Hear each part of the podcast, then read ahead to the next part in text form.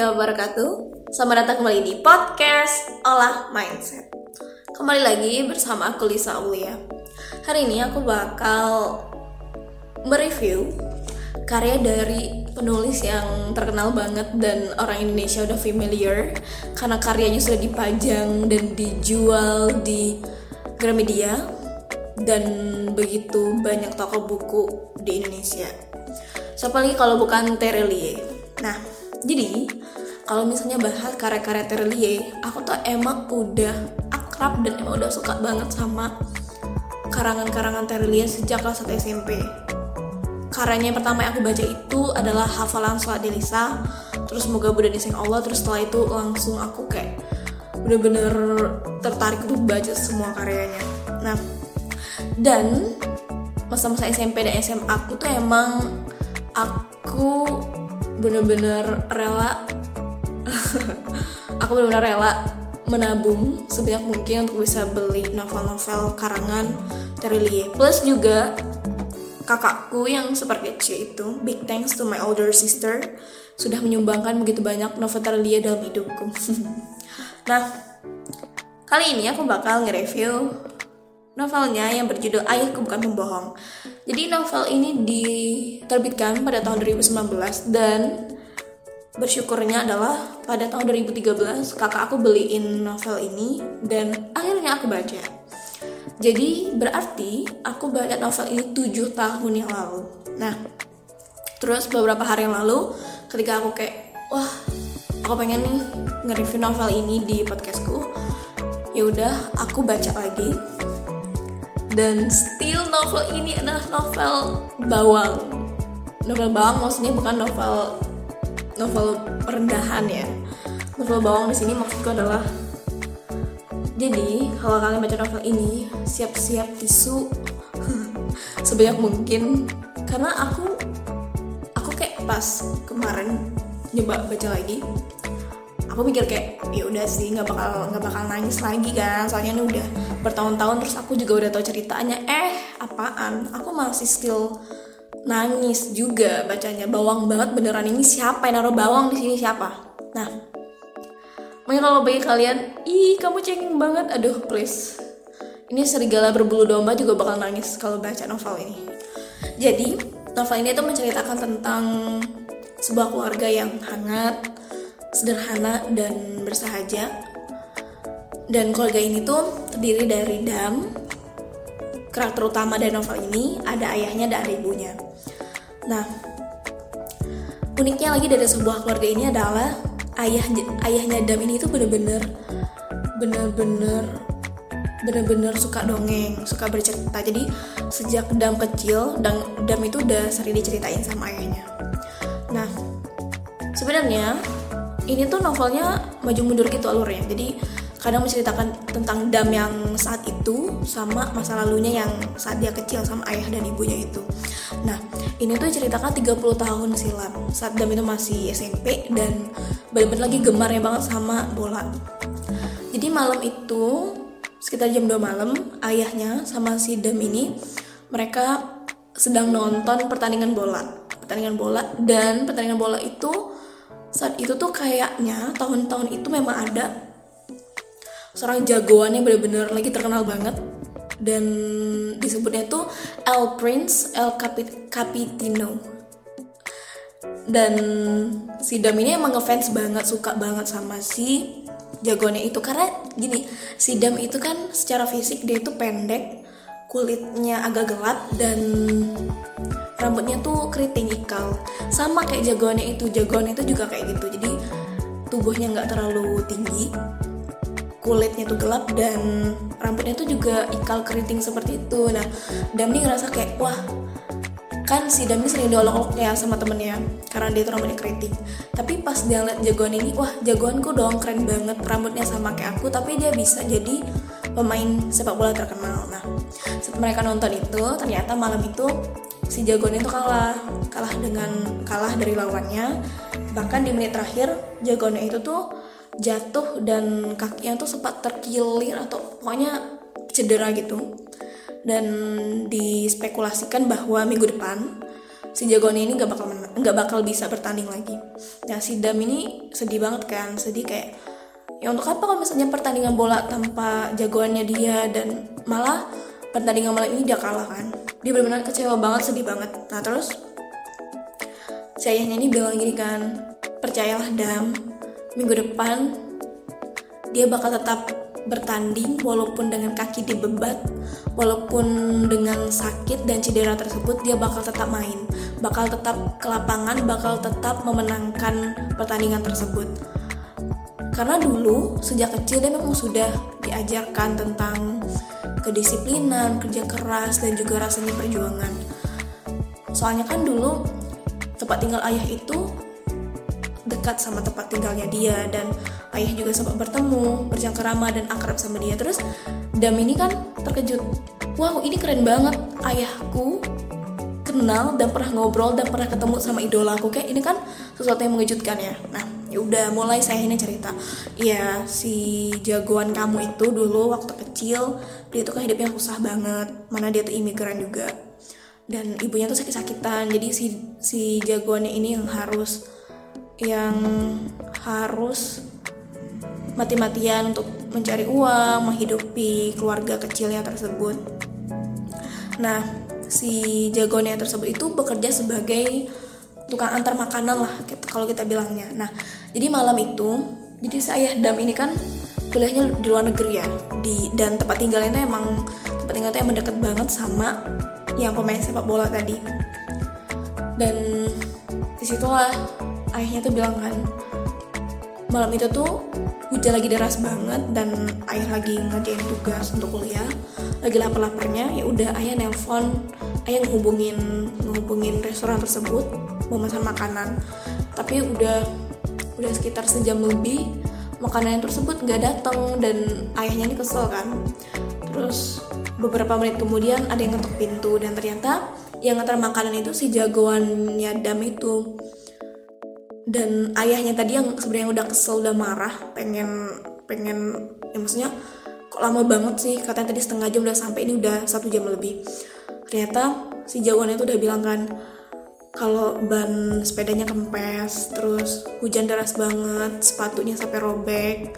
Dan di situ akhirnya ayahnya nih bukannya marah malah malah sedih dan akhirnya ngajakin si jagoan ini ke rumah ngajakin makan dari situ sih awal mereka akrab cerita-cerita dan ayahnya kenal sama si jagoan yang tersebut nah terus ceritanya berhenti soalnya ibunya Dam itu keluar dari kamar kan Dam ini udah jam berapa? Udah jam udah jam 4 loh, udah jam 4 pagi. Kamu besok harus sekolah. Nanti kalau kamu telat sekolah gimana? Udah cepet tidur sekarang. Gak ada lagi cerita-cerita. Ibunya bilang kayak gitu kan. Si Dam ini kecewa banget karena dia pengen pengen tahu lanjutan cerita dari ayahnya itu. Cuma ayah juga kayak udah kamu tidur aja lah nih udah malam udah pagi malah dan cerita tentang kapten ini si kapten si jagoannya Dam ini ini berlanjut pokoknya sering banget diceritanya sama ayahnya cerita sama ayahnya bahwa ayahnya emang akrab kenal bahkan sampai tahu juga kalau si kaptennya ini bakal bakal jadi seorang pesepak bola terkenal yang benar-benar tahu perjuangan dan kerja keras.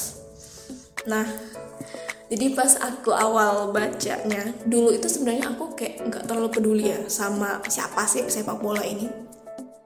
Tapi karena sampai akhir cerita akhir novel si kapten ini terus dibahas dulu aku yang kayak ah udah lewat lah aku kan emang nggak paham bola dan ya gitulah. Tapi pas aku mutusin baca novel ini lagi aku kayak penasaran juga ini siapa sih? Soalnya aku tuh kan kayak jadi diceritain dikasih apa sih kayak kayak dikasih ininya loh gambarnya kalau pemain sepak bola sang kapten itu dia rambutnya tadinya udah aku bilang ya rambutnya keriting dia tubuhnya gak gelap dan memang bisa dibilang tubuhnya nggak terlalu tinggi. Dan nomor punggungnya itu nomor 10 nah ya udah aku cari aja di Google ya. Aku cari di Google dan nemu ada dua kemungkinan sih. Ada dua kemungkinan antara Messi sama Maradona. Eh Maradona Maradona Maradona ya. Dan karena ini cerita 30 tahun lalu aku udah pastiin ternyata ini Maradona. Tapi maaf ya kalau ini. Soalnya aku emang bener-bener gak paham sama bola. Bener-bener serius gak paham sama sekali. Kayak cuman bola tuh tau cuman Messi Ronaldo Ronaldo Ronaldo ah ya. Cuma tahu itu doang. Dan si tentang si kapten inilah yang yang memacu si Dam untuk berusaha bekerja keras dalam terutama di bidang renang. Jadi Dam ini kan dia atlet renang atlet renang dan memang saat itu lagi seleksi kan seleksi penerimaan gitu. Dan karena motivasi yang dia dapatkan dari ayahnya tadi tentang si kapten ini tentang bagaimana artinya kerja keras usaha perjuangan akhirnya Dam itu berhasil masuk ke apa sih istilahnya itu kayak ke ke tim renang itu setelah dua tahun berturut-turut dia nyoba dan gagal. Dan saat dia berhasil itu itulah kayak wah bener-bener kayak wah aku sekarang udah kayak kapten nih yang bener-bener bisa wujudin mimpiku. Bahkan si Dam itu berhasil memenangkan piala juga dari lomba lomba renang itu. Itu kejuaraan kejuaraan termasuk kejuaraan besar. Dan dia berhasil di situ ada salah, satu bagian yang menurutku agak apa ya aku sampai sekarang masih bertanya-tanya sih. Karena saat Sidam itu memenangkan piala tersebut ayahnya itu bilang kamu boleh minta apa aja ayah bakal turutin. Karena selama ini ayah itu bener-bener punya prinsip hidup yang sederhana. Jadi dia dia emang jarang ngasih hadiah. Ya apalagi kayak hadiah yang mahal-mahal gitu untuk Dam karena keluarga mereka tuh bener-bener sederhana bener-bener apa adanya nggak berlebihan nggak juga kekurangan. Terus ternyata setelah dia menang piala tersebut si kapten itu dan klubnya itu datang ke kota mereka melakukan pertandingan dan itulah si Dam tuh bilang ayah kenalkan sama dia ayah akrabkan sama dia. Nah ayo ya bantu aku biar bisa foto sama dia ketemu sama dia. Ini mau aku tuh ternyata anaknya ayah yang dulu pernah ngobrol dan memotivasi sang kapten gitu. Nah di sini sih menurut aku awal konfliknya. Ayahnya ini kelihatan menghindar. Kelihatan menghindar. Kelihatan menghindar kayak dia tuh sibuk udah banyak ribuan orang yang mau ketemu dia. Aku awalnya mencurigai awal di sini ya mencurigai kayak jangan-jangan ayah ayahnya itu sebenarnya pembohong. Padahal tuh dari awal kamu baca novel ini sampai akhir pasti selalu ditekankan bahwa orang sekitar, orang di kota tersebut, tetangganya, semua orang tahu betapa jujurnya dan sederhananya ayahnya Dam ini. Bener-bener ayahnya tuh punya karakter yang jujur banget. Bener-bener nggak ada lah orang yang dan ayahnya ini bener-bener bersahaja dihargai sama orang-orang walaupun dia nggak punya jabatan nggak punya kekayaan kayak gitu. Aku juga mulai bertanya kan di sini. Ayahnya ini mulai menghindar nggak mau kayak bahkan menunjukkan reaksi yang iya kesal dan marah. Nah terus ternyata kan si Dam ini beli tiket tiket untuk tiket untuk ikut nonton bola tersebut ternyata udah habis dan dia sedih banget di situ padahal dia udah kerja udah nabung juga ternyata udah habis tiketnya. Dan itulah saat ibunya bilang kamu loh coba beliin tiket untuk untuk dam. Selama ini kita nggak pernah ngasih dia hadiah apa-apa apalagi kamu udah janji kan kalau misalnya dia menang menang lomba tersebut kamu bakal ngasih dia apa aja. Dan di situ sih ayahnya beliin tiket VIP untuk mereka bertiga. Jadi mereka sekeluarga nonton pertandingan tersebut. Dan Dam tuh benar-benar seneng banget seneng banget excited banget. Nah pas hari H mereka duduk mereka tuh duduk bener-bener dekat stadionnya banget tuh karena VIP kan secara VIP gitu. Nah jadi bener-bener kayak udah riuh bener-bener udah semangat banget udah Dam tuh seneng banget. Pas pas setelah pertandingannya selesai si kapten ini ke ke apa? Ke kursi penonton. Ke kursi penonton dia ngasih tanda tangan lah salaman bener-bener akrab banget. Nah si Dam itu deket banget dari kapten itu. Dia tuh bener-bener kapten itu kayak mau lagi jalan-jalan ya. Kayak lagi muter apa lagi bener-bener jalan di sekitar penonton tersebut dan deket banget sama si Dam. Si Dam tuh kayak nunggu wah ini ini kesempatan aku nih untuk ketemu si kapten. Ini kesempatan aku. Kalau walaupun ayahku nggak mau ngomong dan dan minta si kapten untuk ketemu aku nggak apa-apa aku aja yang berusaha. Tapi di sini adalah jadi si ayahnya itu narik si dam. Dam ayo kita pulang. Padahal itu tinggal 30 detik lagi itu si kapten tuh bakal nyam, nyamperin si dam ini. Ayah ini sebentar lagi ayah ayah ini sebentar lagi kaptennya bakal deketin aku ayah kayak gitu kan. Dan ayah tuh maksa ayahnya tuh maksa. Ibu kamu tuh sakit ibu kamu sakit kita harus pulang sekarang. Benar-benar dan bilang ayah ini satu menit lagi ya ayah satu menit lagi benar-benar situ. Sampai ayahnya tuh narik sih dan ayah narik ayahnya narik dan di situ sih awal dam tuh benar-benar kecewa sedih bertanya-tanya kayak iya ibunya sakit. Iya benar ibunya sakit ibunya benar-benar lemah saat itu. Tapi dam tuh kayak kalau ayah biarin aku satu menit aja di situ aku tuh udah bisa jabat tangan sama si kapten itu. Ayah nggak perlu ayah yang ngomong yang minta dia untuk foto atau salaman sama aku aku bisa berusaha sendiri dan itu heartbreaking banget sih. Dan aku pun di sisi di situ aku bertanya juga kayak kok kok ayahnya nggak biarin dia? gitu kan. Paling cuman ya semenit lah atau enggak setengah menit gitu kan. Nah terus setelah kejadian tersebut dan berdamai sama ayahnya. Dia nggak lagi menuntut apa-apa nggak lagi bertanya tentang itu. Dan cerita tentang kapten juga udah terkubur dalam-dalam nggak lagi dibahas di rumahnya. Nah karena ini novelnya alurnya maju mundur ya. Ada be beberapa dongeng eh beberapa cerita yang diceritain sama ayahnya ke Dam dongeng itu ada yang ceritain pas kecil dan nanti bakal diulang lagi dongeng tersebut diceritain sama anaknya Dam ketika Dam udah gede, udah berkeluarga dan ayahnya itu tinggal di rumah Dam. Nah terus akhirnya ketika, uh, ketika dia lulus SMP, ketika teman-temannya tuh pada pada melanjutkan ke SMA yang SMA di kota tersebut atau SMA yang lebih baik di provinsi bahkan salah satu temennya juga Jarjit itu itu dulu musuhnya musuhnya si Dam itu memutuskan kuliah ke negeri. Cuman Dam satu-satunya yang akhirnya sekolah ke tempat anta berantah nama sekolahnya itu Akademi Gajah.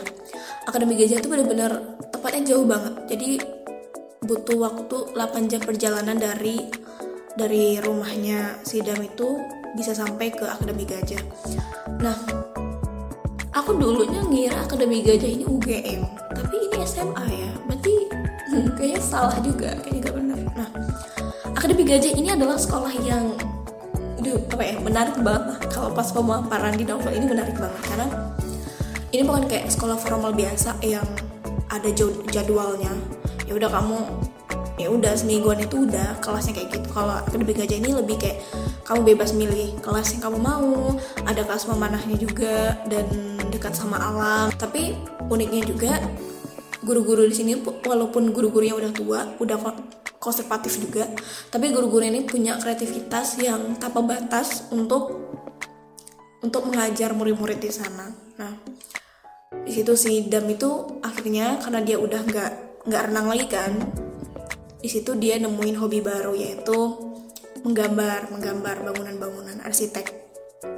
Nah, pada tahun kedua dia sekolah di Akademi Gajah itu dia menemukan dia menemukan sesuatu yang membuat dia mempertanyakan seluruh cerita dan juga kisah yang diceritakan sama ayahnya. Apa itu? Kalau kalian mau tahu kalian harus baca ya. Aku tidak mau spoiler. Nah, ini menurutku apa ya? Menarik sih di bagian ini ketika dia menemukan hal tersebut kisah-kisah cerita-cerita tersebut dan menurutku juga cara dia menemukannya dan yang yang men-trigger dia untuk mempertanyakan seluruh cita-cita itu itu unik. Nah, jadi selama dia hidup, selama sebelum dia menginjak ke Akademi Gajah itu, ayahnya tuh udah menceritakan banyak hal. Ada beberapa kisah yang ceritain sama ayahnya. Jadi Salah satunya itu ada tentang lembah Bukhoro. Lembah Bukhoro itu jadi sebelum ayahnya itu memutuskan untuk ngambil master master degree di luar negeri dan mendapatkan beasiswa ayahnya itu memutuskan untuk berpetualang berpetualang ke berbagai tempat nah setelah dia berjalan berkilo-kilometer pokoknya udah lama banget dia benar-benar kayak udah kehabisan amunisi gitu-gitu udah kehabisan makanan udah capek banget dia sampai di lembah Bukhoro lembah Bukhoro itu kalau dibaca di sini benar-benar kayak negeri dongeng hutannya rimbun tumbuh-tumbuhan yang subur masyarakatnya hidup dengan tradisi dan kesederhanaan dan kebahagiaan juga. Nah, yang mencolok adalah saat ayahnya itu ketemu tetua di lembah Bukhara itu, tetuanya itu menyuguhkan apel emas ke ayahnya. Dan ayahnya itu ceritakan ke apa? Ayahnya itu cerita ke Dam bahwa apel emas itu benar-benar rasanya tuh gak terlupakan lah benar-benar bisa membangkitkan rasa kebahagiaan dari diri kamu sendiri nah terus pokoknya dia cerita deh ayahnya tuh bilang kan lembah itu benar-benar lembah yang subur dan butuh 100 tahun bagi masyarakat di sana untuk bisa membangun lembah Bukhara itu seperti semula. Jadi 100 tahun sebelumnya itu pernah datang pernah lembah Bukhara itu pernah didatangi pendatang. Dan pendatang ini mengeruk habis lembah Bukhara itu benar-benar mengeruk emasnya bahkan sampai gunung-gunung itu diruntuhkan pohon-pohon ditebang tanah digeruk sedalam-dalamnya untuk bisa mengambil emas di situ. Dan ternyata setelah semua emas itu habis tidak ada lagi yang tersisa hanya tinggal pasir hutan-hutan yang tadi yang tadi rimbun dan juga tumbuh-tumbuhan yang subur itu semua yang tertinggal hanya padang pasir. Akhirnya butuh satu tahun bagi masyarakat itu untuk belajar bahwa apa yang mereka lakukan itu salah besar. Dan di situ sih di situ akhirnya mereka mencoba membangun kembali lembah Bukhara itu. Nah pas aku baca yang bagian lembah Bukhara ini aku keinget sama Papua. Jadi pas aku nggak tau ya dulu pas tujuh tahun aku baca tujuh tahun yang lalu aku baca novel ini aku nggak kepikiran sama sekali tentang Papua. Tapi ketika aku baca novel ini lagi setelah tujuh tahun aku kayak apa ya novel ini tuh sebenarnya kayak pengen memaparkan realitas yang terjadi di negeri kita sendiri di Indonesia. Nah, karena aku pikiran Papua ya kayak aduh Papua itu kan udah digeruk habis-habisan sampai gunungnya juga digeruk untuk menemukan emas dan sedihnya lagi masyarakat asli sana bukannya sejahtera malah kehidupan mereka gitu-gitu aja bahkan harus menyaksikan sendiri tempat tinggal mereka tempat kelahiran mereka itu digeruk habis-habisan oleh keserakahan manusia pendatang jadi keinget sih jadi keinget Papua Nah, saat pertanyaan itu muncul di Dam, setelah bertahun-tahun dia tahu bahwa ayahnya itu seorang yang jujur, seorang yang dipercaya, seorang yang bersahaja, seorang yang punya prinsip dalam hidup. Pertanyaan besar itu muncul. Jangan-jangan semua kisah yang diceritain sama ayahnya selama ini itu cuma karangan, itu cuma bohongan, itu cuma dongeng semata. Awalnya pas dia libur, dia coba nanyain ini sama ayahnya. Nanya cerita tersebut. Cerita tersebut benar atau enggak? Cerita tersebut maksudnya kayak pas ayahnya cerita jadi pas malam dia pulang itu pas pulang ke rumah itu ayahnya nyeritain tentang si raja tidur. Jadi dulu si raja tidur ini adalah dosen ayahnya saat ayahnya S2 di luar negeri. Nah, si raja tidur ini adalah seorang hakim terkenal hakim terkenal banget. Dan dia berhasil saat itu menangani satu kasus besar. Nah, satu kasus besar ini melibatkan keluarga ya, satu keluarga yang keluarga yang bisa dibilang aktif dalam bidang perpolitikan. Nah, suatu hari dalam keluarga tersebut, istri dari keluarga tersebut ditemukan meninggal. Ditemukan meninggal berlumuran darah di kamar mandi. Dan langsung aja suami suaminya yang yang dituduh membunuh istrinya. Dibawalah kasus ini ke pengadilan dan hakimnya adalah si raja tidur tersebut. Dan ketika begitu banyak banget saksi, saksi mata, siapa saja yang pokoknya yang didatangkan didatangkan untuk untuk menjadi apa saksi di pengadilan tersebut itu semuanya menunjuk menuduh dan memang mengatakan bahwa pembunuh istrinya tersebut adalah suaminya sendiri. Nah, tapi hakim ini adalah satu-satunya orang dari semua orang di kota tersebut yang tidak menerima dan gak percaya kalau suaminya itu yang membunuhnya. Ternyata, ternyata dan ternyata pembunuhnya adalah kalian harus baca novelnya ya, biar tahu pembunuhnya siapa. Unexpected sekali dan bisa dibilang ini adalah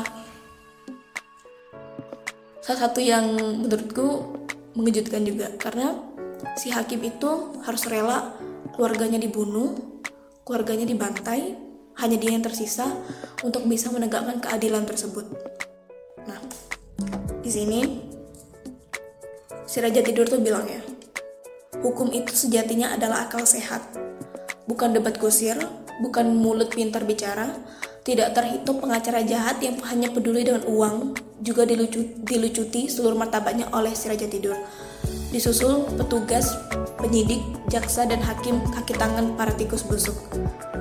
Kekuasaan itu cenderung jahat dan kekuasaan yang terlalu lama cenderung lebih jahat lagi. Semua orang cenderung membantah, bahkan untuk sebuah kritikan yang positif, apalagi sebuah tuduhan serius berimplikasi hukum, lebih keras lagi bantahannya bangsa yang korup bukan karena pendidikan formal anak-anaknya rendah, tapi karena pendidikan moralnya tertinggal dan tidak ada yang lebih merusak dibandingkan anak pintar yang tumbuh jahat. Orang-orang dewasa yang jahat sulit diperbaiki meski dihukum 100 tahun. Jadi, berharaplah dari generasi berikutnya perbaikan akan datang.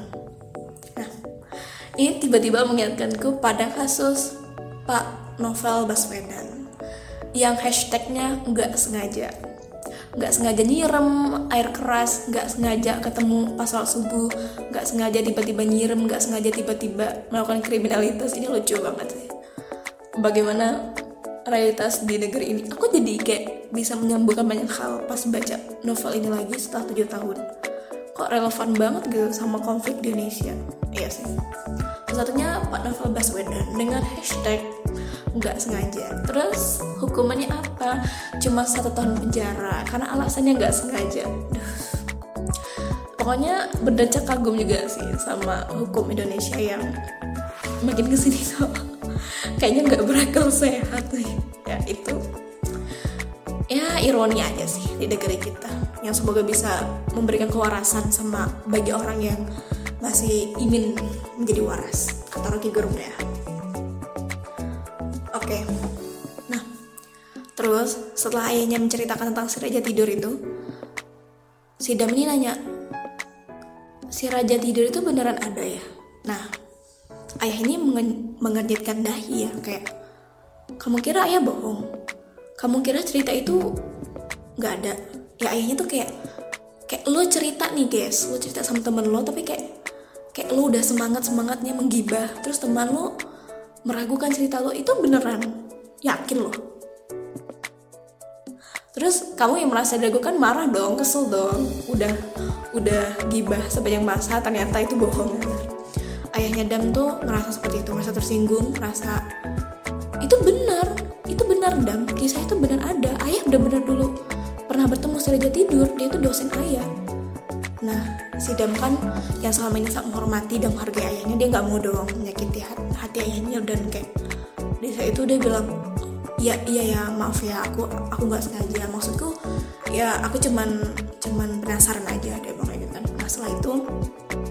Dam itu mengubur dalam-dalam rasa penasaran dia, keinginan tahuan dia dan dan menginterogasi ayahnya. Karena dia bilang terlalu besar harga yang harus dia bayar hanya karena keingintahuan keingintahuan dia tentang kisah-kisah yang telah ayah, ayahnya ceritakan tersebut.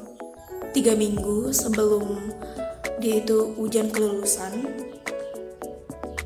ibunya dia dapat surat saat itu dapat telegram memberitahu bahwa ibunya saat itu dirawat sakit parah dilarikan ke rumah sakit.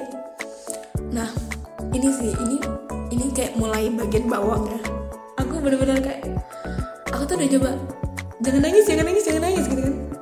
Udah warning warning dari awal jangan nangis jangan nangis tapi masih juga nangis beneran. Nah terus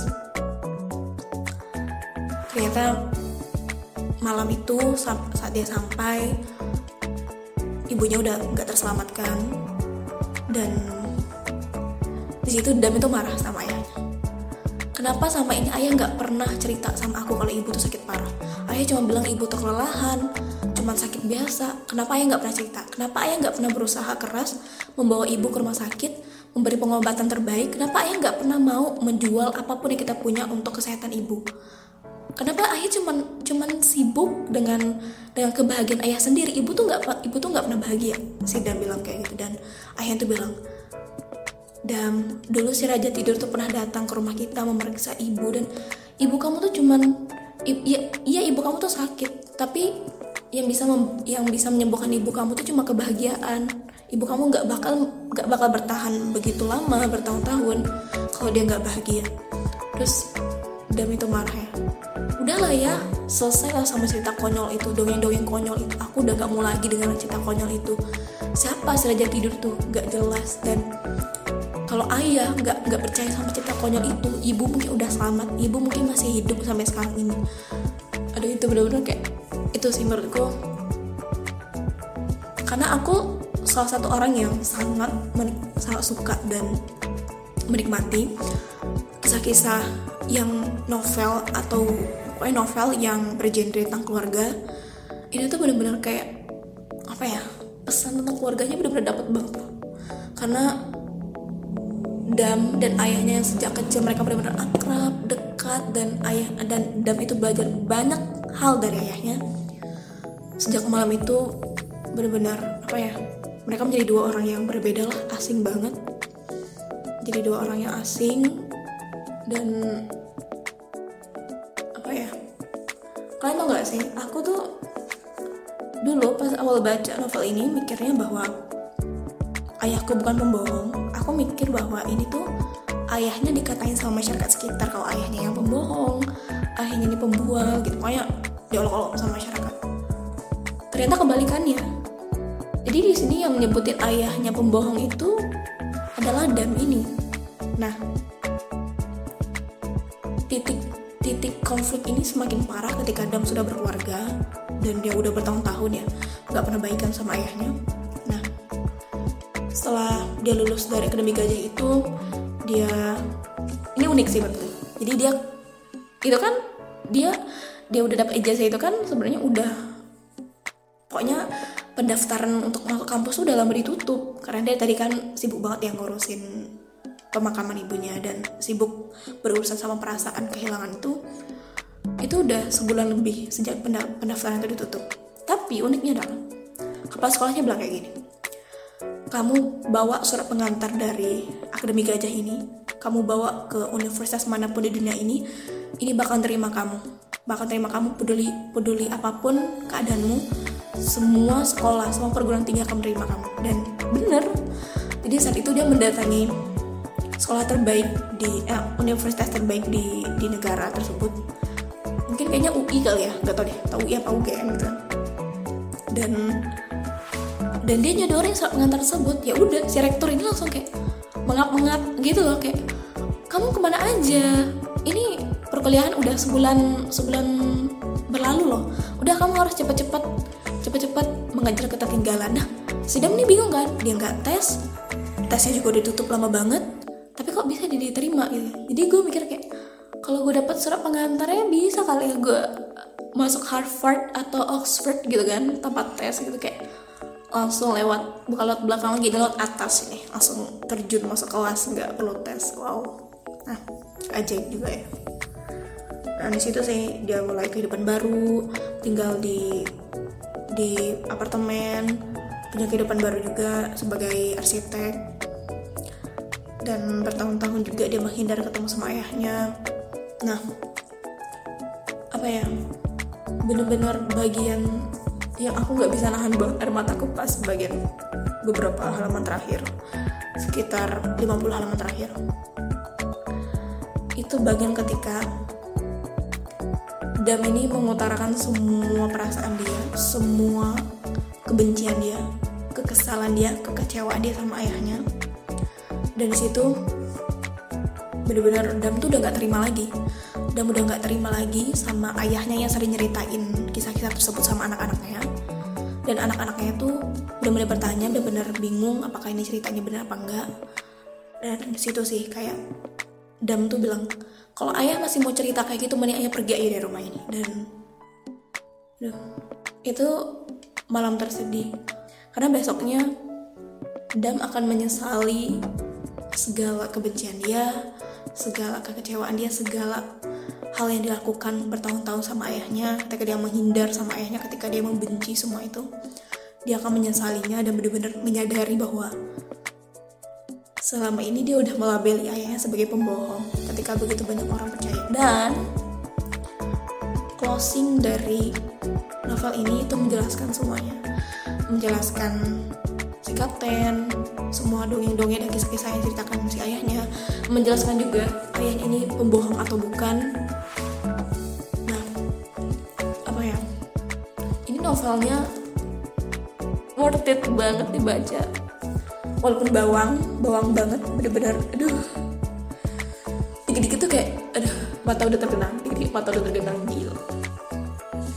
Hmm, sampai sekarang ya aku masih kayak mendapatkan feeling dari novel ini setelah tujuh tahun baca novel ini dan pas aku baca lagi aku ngerasa balik lagi ke masa lalu flashback dan ternyata ketika aku baca novel ini lagi aku mendapatkan insight-insight baru hal-hal baru realitas-realitas baru bahwa novel ini adalah sebuah penggambaran ironi yang terjadi di negeri kita sendiri itu sih pesan-pesan yang dari dongeng-dongeng tersebut itu relevan banget sama konflik yang terjadi di Indonesia.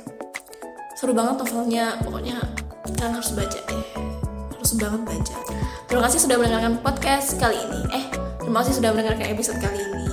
Maaf ya aku terlalu banyak. Nggak jelas. Thank you so much for listening. Semoga semangat selalu menanti episode-episode selanjutnya.